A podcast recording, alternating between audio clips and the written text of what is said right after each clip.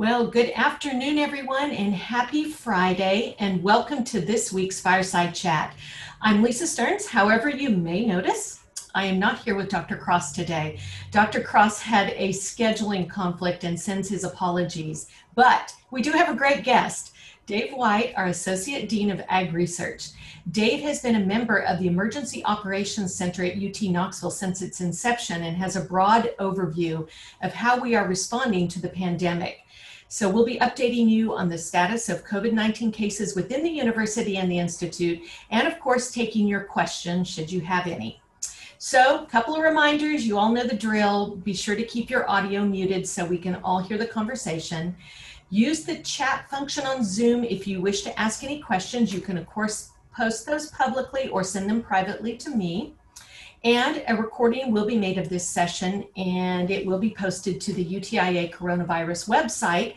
You can find that link on our homepage at utia.tennessee.edu. So, Dave, welcome. We're really excited to have you here today as our guest. And let's start with how the case count is looking for students and employees, and that includes self isolations. Great. Yeah. Thank you, Lisa. And I also want to thank Mike Stanley for his AV support. And good afternoon, UTIA. And I, I, I, need to also point out that these data change by the hour. So the data that you may have heard this morning from Chancellor Plowman, that data has already changed.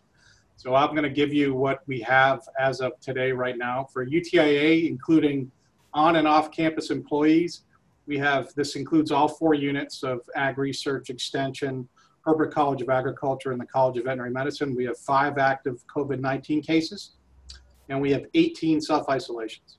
So not so bad. It's it's uh, pretty pretty uh, baseline compared to what we've had over the past couple weeks, and we may have one or two come come into the system, but then we have a couple come off.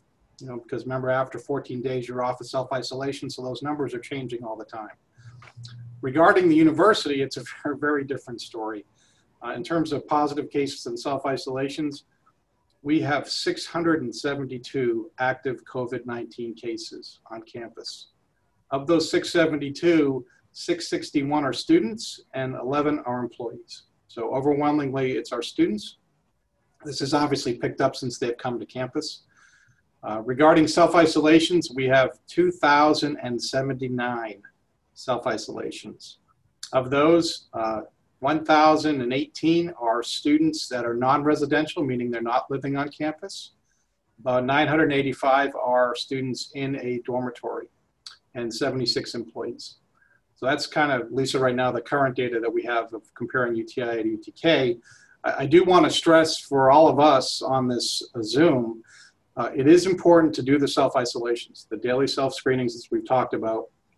We have to do this because that's what prompts the processes in place here regarding contact tracing uh, and facility services. And just to let folks know for UTIA campus, if something happens in, in one of our spaces, uh, they will reach out to uh, Joe Cagle, Steve Glaffenheim, and myself, and we get notified if there needs to be a deep cleaning of a particular space, and we will reach out to the impacted people to let them know what's happening. So just to let you know, we, we are in the loop on that, and we try to make it as efficient and quick as possible so that we're not disrupting uh, faculty, staff, and students.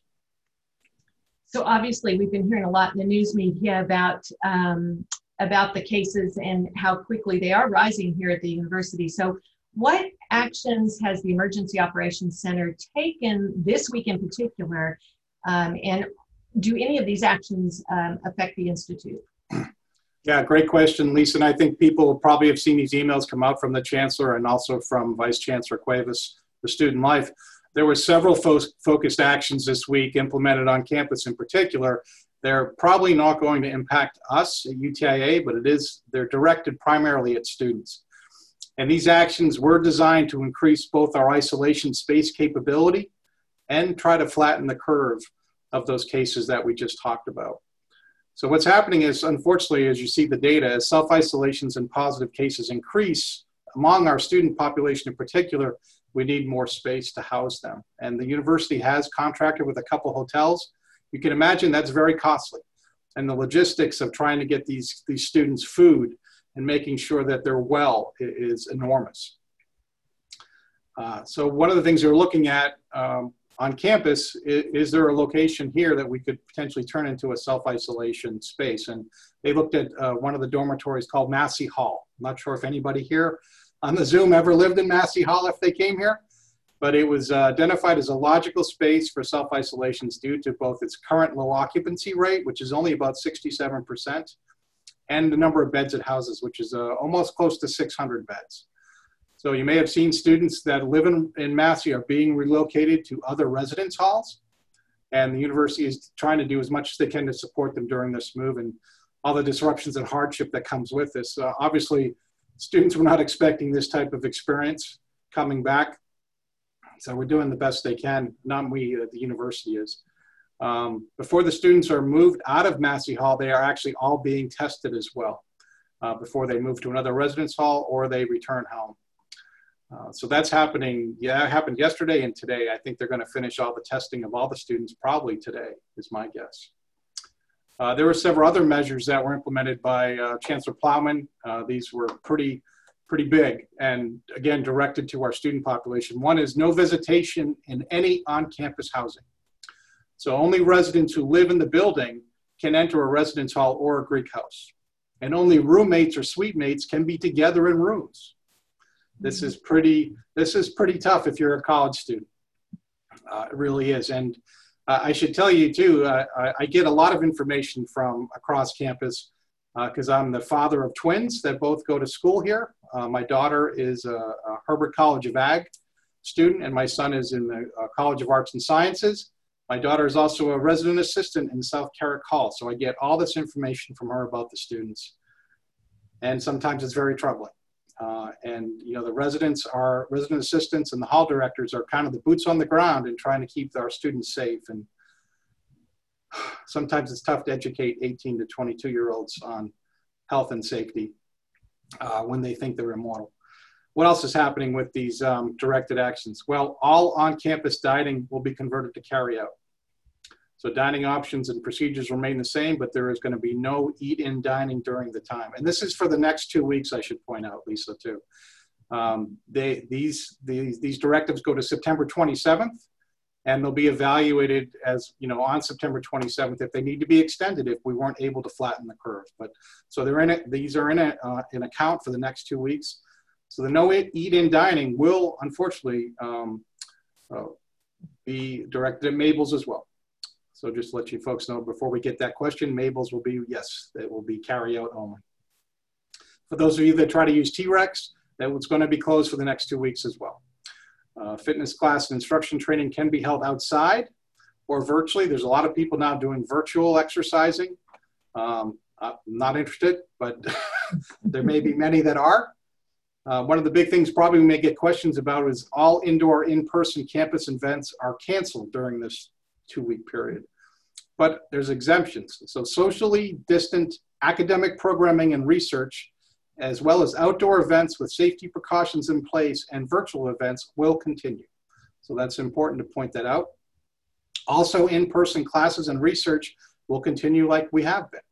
Uh, contact tracing indicates that classrooms and current levels of research activity have not contributed to the spread of COVID-19 on campus. So that's a great thing because that's been my focus for the past six months is on the research operations across UTIA and UTK and keeping it going at a reduced level. Uh, social gatherings on campus should be held outdoors. They need to follow CDC guidance on social distancing and, and require all attendees wear a mask. So that's those are the main things, Lisa, I think that probably highlighted that I'm sure people have looked at the chancellor's message.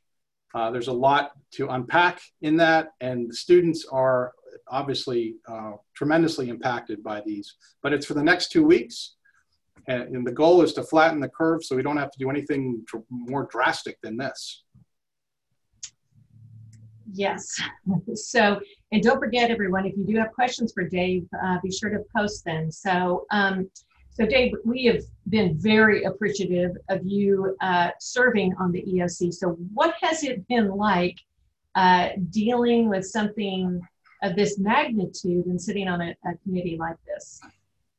Thanks, Lisa. It's it's been an eye-opening uh, experience. Uh, the Emergency Operations Center, that's the EOC. You may hear EOC, that's what that acronym stands for. It's been running for most of this year. And I joined back in March when we had to start thinking about shutting down campus and in particular research operations. You know, uh, what do we do with all of our research labs? You know, we have insects, we have plants, we have animals. You just can't shut things off and go home, right? So we had to figure out how to move to essential only operations and then stand that back up into reduced activities.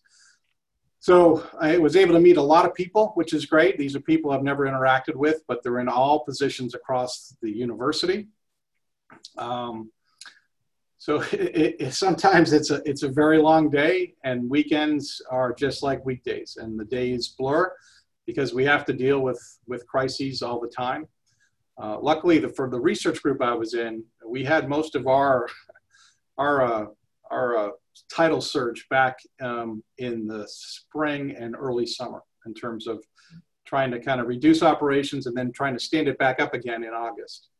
But a little bit more about the EOC. So the EOC is made up of, of quite a few people across the university, has multiple coordinating groups who meet twice daily. And uh, of course, any other time when there's a crisis or something has to be addressed.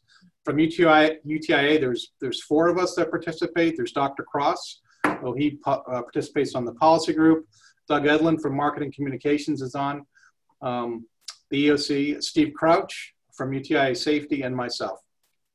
So some of the sections I can quickly go in that compromise the com, comprise the EOC are the command staff, which you you know we met Dr. Spencer Gregg a few weeks ago.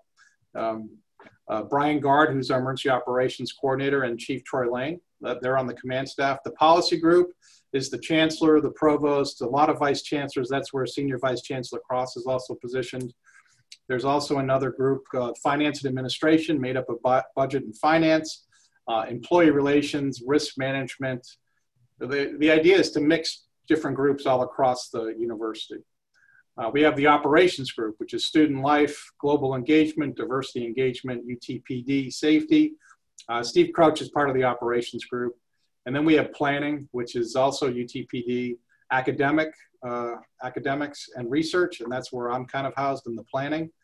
And then we have logistics, which as you can imagine is really uh, important these days housing, transportation, facilities, and dining. And with all this going on, there's a lot of coordination. So we've also started routine Zoom meetings between myself, Doug uh, Bonner, Marcy Souza, and Doug Edlin to ensure coordination as well across UTI and UTK um, activities.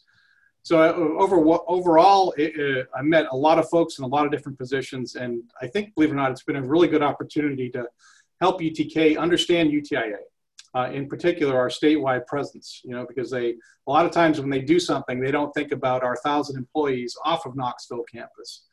Uh, for example, when uh, you look at the self-isolation form, one of the questions is, have you been on campus in the past seven days?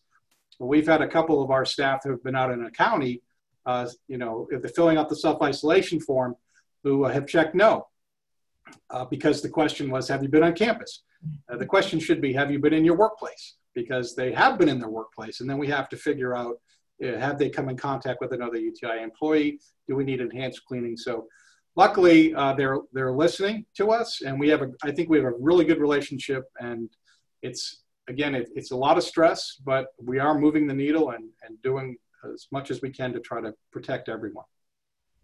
So our numbers at the Institute really are pretty low. So what, what are you attributing that to?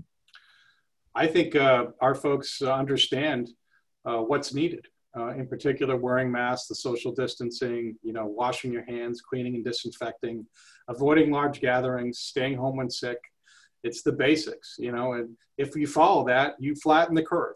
And UTIA has done that. And uh, I, I want to applaud everyone for doing that because we have not, we don't have a cluster anywhere. You know, we have uh, one-offs here and there, and it's usually because someone else they've come in contact with is positive, you know, be it a parent or a child. Um, most of our folks, I think, understand what it takes to keep this virus at bay.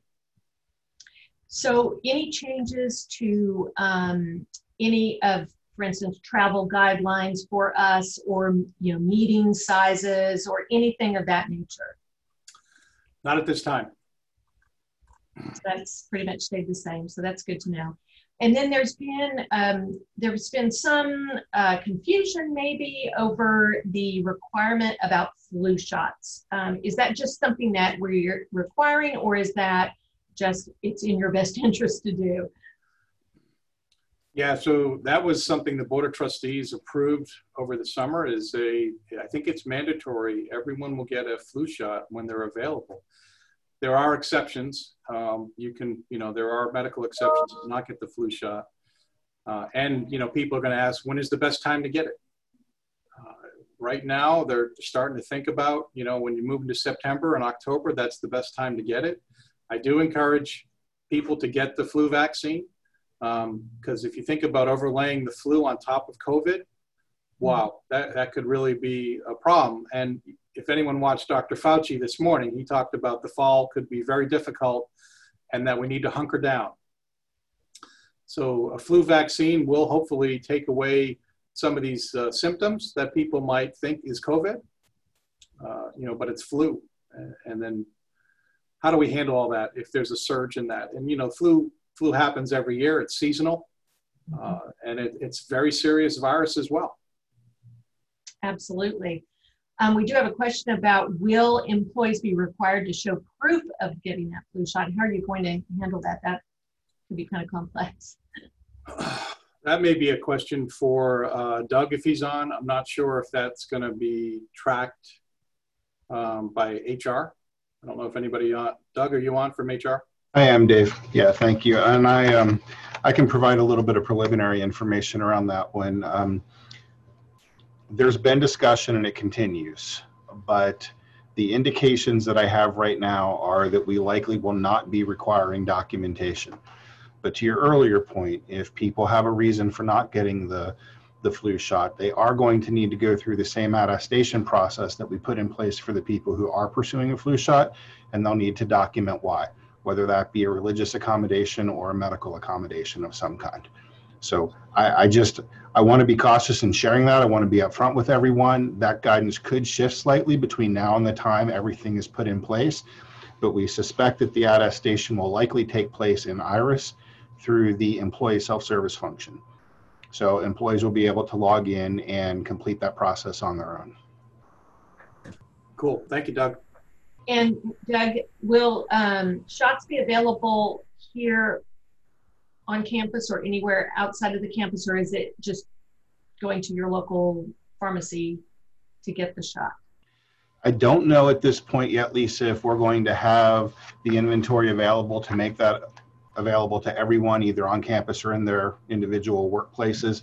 So we are recommending that, at least for now, people that want to get an early start on it, go ahead and look for facilities that have the shot available. Uh, for those locations around campus or in the various workplaces across the state that have historically offered flu shots, they are continuing to pursue that option. But again, that is that's going to be dependent on the availability of, of inventory as well. So prime example here on campus, CVM has a clinic that they do each fall for for people to come and get the flu shot, which you know gets great attendance. Uh, I think last year, or the year before, they ended up having to have a second one because they um, they went through the the initial inventory so quickly. So we're hoping that that is still available for everyone, but we don't know for sure yet. Yeah, and I think related to that, you know, people may be following the news in terms of where we are with the COVID vaccine. So there's three promising candidates in late stage clinical trials. Uh, unfortunately, one of them, if you've watched the news, AstraZeneca's did have a um, uh, individual who had a neurological side effect, so that trial has stopped. But the Pfizer and Moderna um, phase three trials are continuing.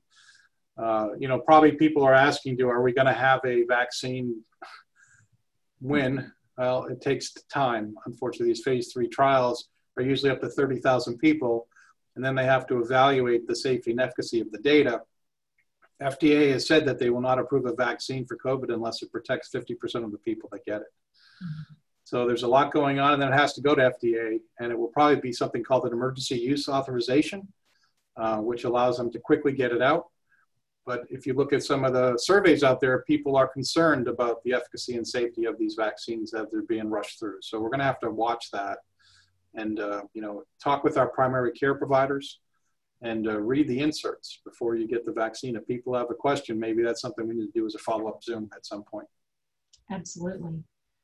Um, I do have a question for Doug Bonner. Um, Doug, can you expand any on the deferred tax cut? Uh, yes, um, we have gotten word, and I'm hoping to get a message out across the the institute um, by the end of the day today. Uh, the state has determined that they are not going to align with the executive order from President Trump that made this offering available. And the university has decided to fully align with the state so that there's not confusion amongst the various entities that make up uh, our employment categories. So the, the, the best way to say it at this point, I guess, Lisa, is that we are not going to be participating in this offering. The feedback that we've gotten from our employees who were aware of this potentially coming down the pike was that, frankly, they preferred that we not participate. They weren't interested in doing it.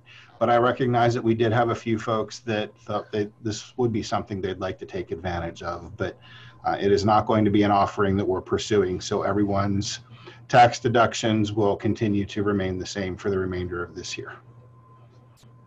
Very good. Well, thank you. Um, and thank you both for uh, this has been excellent information. Um, I think that's the end of our questions. So, Dave, um, do you have any final remarks for the group? Uh, I do. It's not related to COVID, though, if that's okay. One of the things I wanted to uh, bring up is I think many of us remember where we were 19 years ago today. Um, a sad day for the United States marks 19 years since we lost thousands of lives on September 11th. And I just want to say we should never forget the ones we lost were the heroes who put their lives of others before their own. Great. Appreciate those words and um, no truer words were, were spoken. So, um, and we thank everybody for being on today and especially our guests, uh, Dave and Doug um, appreciate you joining in as well. So we hope everybody has a, a great weekend and uh, we will see you next week. Thank you, Lisa. Thanks. Thanks, everybody.